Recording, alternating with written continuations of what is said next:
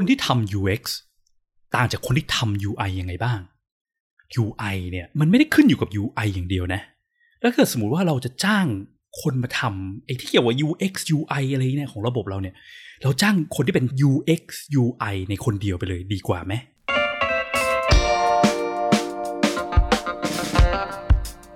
ยินดีต้อนรับเข้าสู่ผักสดพอดแคสต์ รายการที่จะพูดถึงการพัฒนา product ให้ดีที่สุดสำหรับลูกค้าของคุณ เพื่อธุรกิจที่ยั่งยืนกว่าด้วยกระบวนการ user experience design และ research กับผมพิษพิจารณาลัตนาที่คุณ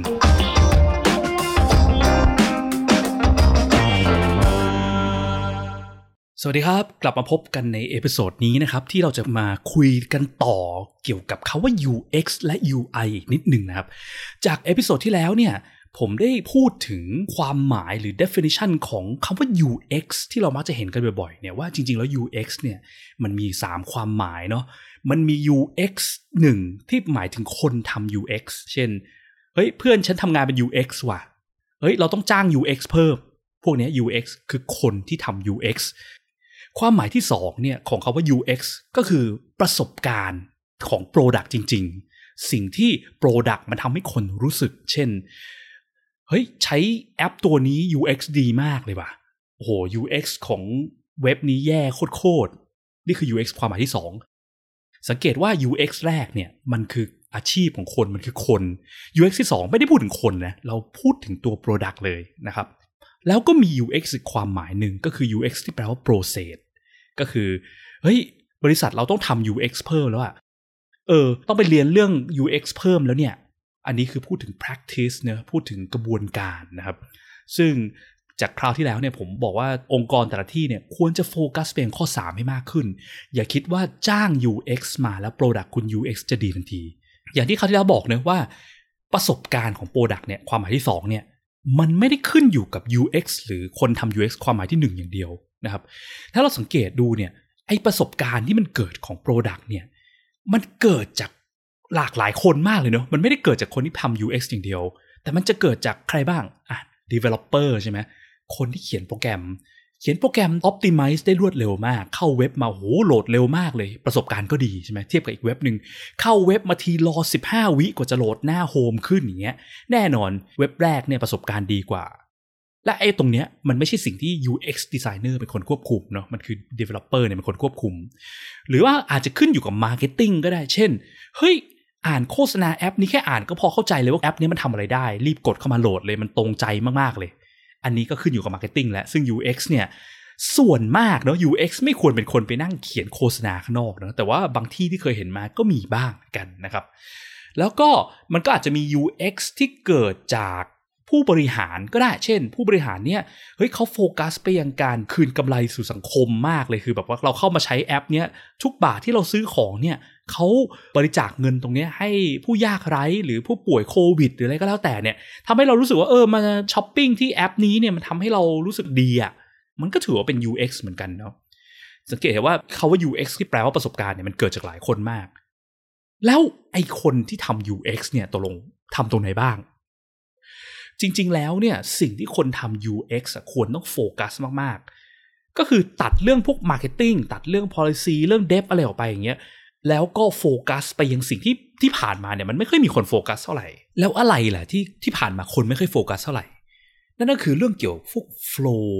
พวกการแสดง information นะครับกระบวนการใช้งานนั่นเองนะครับ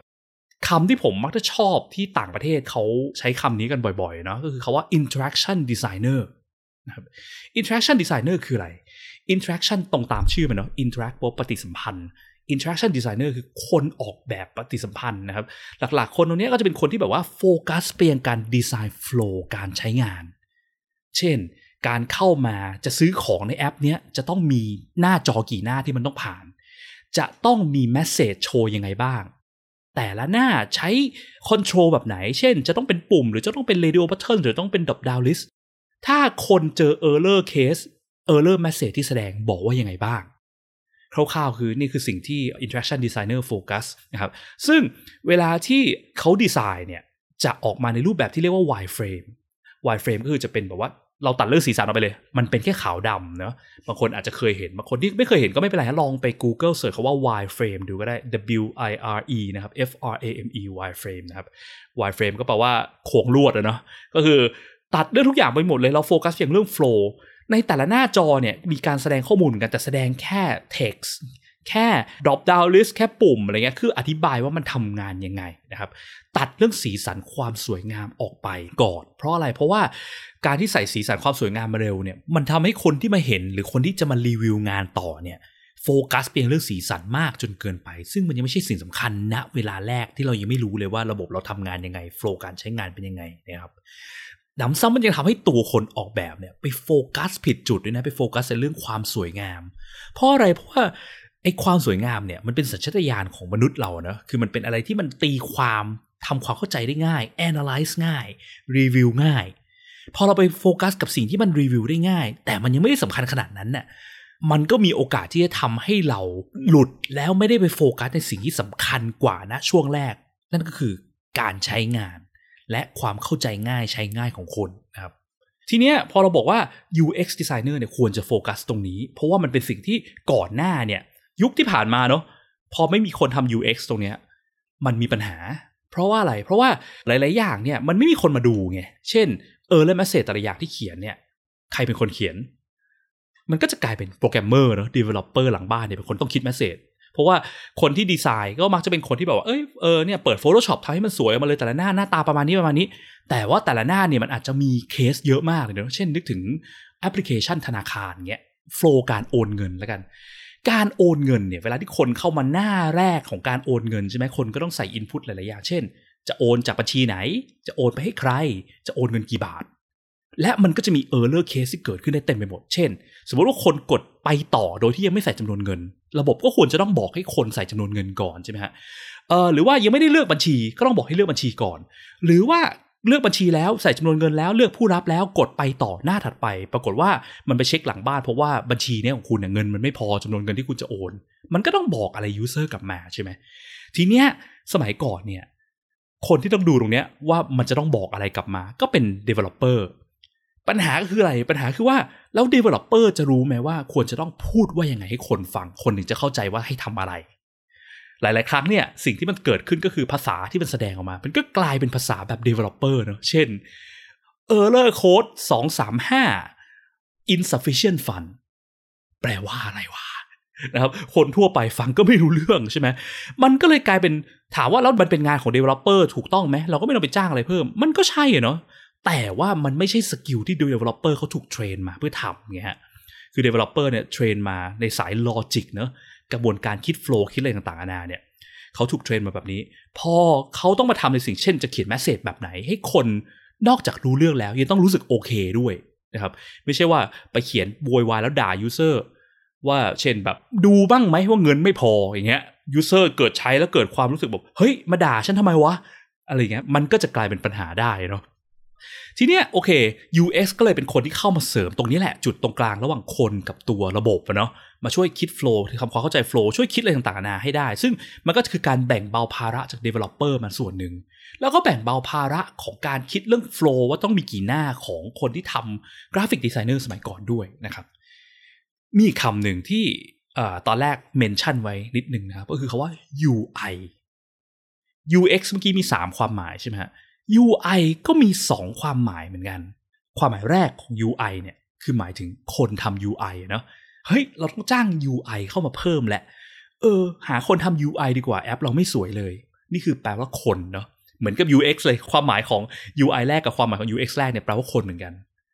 UI ความหมายที่ 2 หมายถึงตัว UI จริง ๆ เลย UI ที่อยู่บน Product นะครับ คือหน้าจอเนาะที่เราเห็นกันเนี่ยแหละ คือคราวที่แล้วพูดไปคร่าวๆเลยว่า UI จริงมันไม่ได้หมายถึงหน้าจออย่างเดียว มันอาจจะหมายถึง voice interface อะไรต่างๆนะก็ได้ แต่ว่าเพื่อความง่ายเนี่ยเพราะว่าระบบส่วนมากที่เราใช้เนี่ย เราปฏิสัมพันธ์เราใช้งานมันผ่านหน้าจอ UI ก็เลยมักจะหมายถึงหน้าจอ ทีเนี้ยความหมายของ UI ที่เป็นคนเนี่ย ก็เลยมักจะหมายถึงคนออกแบบหน้าจอด้วยคือ มักจะไม่ใช่คนที่ไปออกแบบแบบ voice interface อะไรเงี้ยเท่าไหร่นะไม่ใช่คนออกแบบคีย์บอร์ดที่เราใช้ด้วย แต่เป็นคนออกแบบหน้าจอ ซึ่งจริง ๆ แล้วเนี่ยคือ จะบอกว่าหน้าจอเนี่ย มันก็ไม่ใช่ว่าคนทำ UI เป็นคนคนเดียวที่ออกแบบหน้าจอเนอะอย่างที่เมื่อกี้พูดไปใช่ไหม interaction designer หรือ UX designer เนี่ยก็เป็นคนออกแบบหน้าจอเหมือนกัน ตรงที่ว่าโครงต่างๆ นานาบนหน้าจอเนี่ยมันต้องมีการวางอะไรบ้าง มีการแสดง message ยังไง นี่ก็เป็น part ของ UI ความหมายที่2นะเหมือนกัน แต่ไม่ใช่สิ่งที่ UI designer เป็นคนดีไซน์ซะทีเดียวนะครับ ต้องบอกไว้ก่อนว่าคือ UI designer ที่มักจะเห็นกันเนี่ย ความหมายที่จริงมีคำนี้ผมชอบมากกว่า คือคำว่า visual designer นะครับ คนที่โฟกัสเพียงหน้าตา visual สิ่งที่คนมองเห็น ซึ่ง visual designer เนี่ยจริง ๆ แล้วเนี่ย skill ของ visual designer แตกต่างจาก skill คนทำ UX designer พอสมควรเหมือนกันเลยนะฮะ ไม่ได้บอกว่า visual designer จะทำ UX ที่เมื่อกี้พูดไปไม่ได้นะฮะทำได้แต่ว่ามันมี skill ที่แตกต่าง แปลว่ามันยากนิดหนึ่งที่จะต้องเรียนรู้ skill ทั้งสองแบบ ยังไงก็คือว่าอย่างที่บอกไปเนอะ UX designer หรือ interaction designer ที่พูดไปเนี่ย เป็นคนที่โฟกัสไปยัง flow การใช้งานใช่ไหมการแสดง message นอกจากนั้นอีกสิ่งที่ต้องคิดก็คือ logic ตรรกะต่างๆ การคิดถึงเคสต่างๆ ที่มันจะเกิดขึ้นได้ เช่นอะอย่างเมื่อกี้ flow การโอนเงินใช่ไหมหน้าหนึ่งเนี่ยจะมีการเกิดเคสอะไรขึ้นได้บ้าง ถ้าคนยังไม่ได้กรอกเงิน ถ้าคนกรอกเงินเกินจำนวนบัญชี ถ้าคนกรอกเงินมากกว่า limit ที่ให้โอนได้ต่อวันอะไรต่างๆนานาเนี่ยต้องคิดเคสพวกนี้ครบนะครับทำไมต้องคิดเคสพวกนี้ครบ เพราะว่า ประสบการณ์การใช้งานแอปพลิเคชัน หรือเว็บไซต์หรือระบบอะไรก็แล้วแต่เนี่ยที่มันเลวร้ายที่สุด คือเวลาที่ออกแบบมาแล้วคิดเคสไม่ครบ แล้ว user บางคนไปเจอเคสเหล่านั้น เคยเจอไหมฮะเคสแบบว่าจะโอนเงินเงี้ย แล้วมันก็พูดแบบเมื่อกี้ที่บอกอะ insufficient fund 402 แล้วแบบเฮ้ย แล้วเราต้องทำอะไรวะ แล้วเราก็พยายามแก้ไขปัญหาด้วยตัวเองแก้เท่าไหร่แก้เท่าไหร่สุดท้ายมันก็ทำไม่ได้ ที่เลวร้ายไปกว่านั้นคือ บางกรณีมันมีเคสที่ออกแบบไม่ดีทำให้คนกดผิดง่ายมาก เช่นกำลังจะโอนเงิน แต่ยังไม่ทันตรวจสอบจำนวนเงินเลย ปุ่มดันไปวางอยู่ที่เดียวกันจนมือเผลอไปกดโดนปุ๊บเงินออกทันที โอนผิดจำนวน กลายไปต้องมาวุ่นวายหาทำเรื่องในการขอคืนเงิน ยุ่งเข้าไปอีก UX designer อย่างน้อยต้องเป็นคนช่วยคิดเคสพวกนี้ด้วยนะครับ มันเป็นสิ่งสำคัญมาก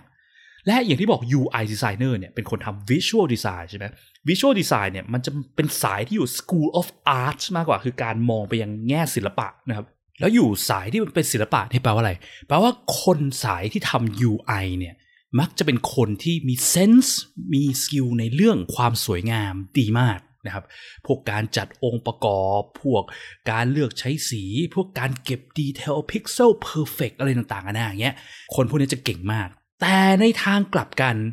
คนเหล่านี้ก็ไม่ได้ถูกเทรนมาเพื่อคิดเกี่ยวกับพวกเรื่องเคส เรื่องลอจิกอะไรต่างๆนานาที่เมื่อกี้พูดไปนะครับ ซึ่งการที่จะเอา UI designer มาถึงวันหนึ่งบอกว่า เอ้ย เอางาน UX หรือที่เมื่อกี้เรียกว่า interaction design เนี่ยเนาะไปทำทันทีเนี่ยมันไม่ใช่เรื่องง่ายนะจริงๆ มันค่อนข้างยากเหมือนกัน เพราะว่าเขาไม่ได้ถูกเทรนมาให้ทำในเรื่องพวกนี้ไง ซึ่งมันก็เทียบได้กับการที่แบบว่า ให้ developer เนี่ยไปทำศิลปะ มันก็ไม่ใช่เรื่องง่ายๆเนาะจะให้ไปคิดว่า UI จะทำไงให้สวยอย่างเงี้ยมันก็ยากสำหรับ developer ด้วย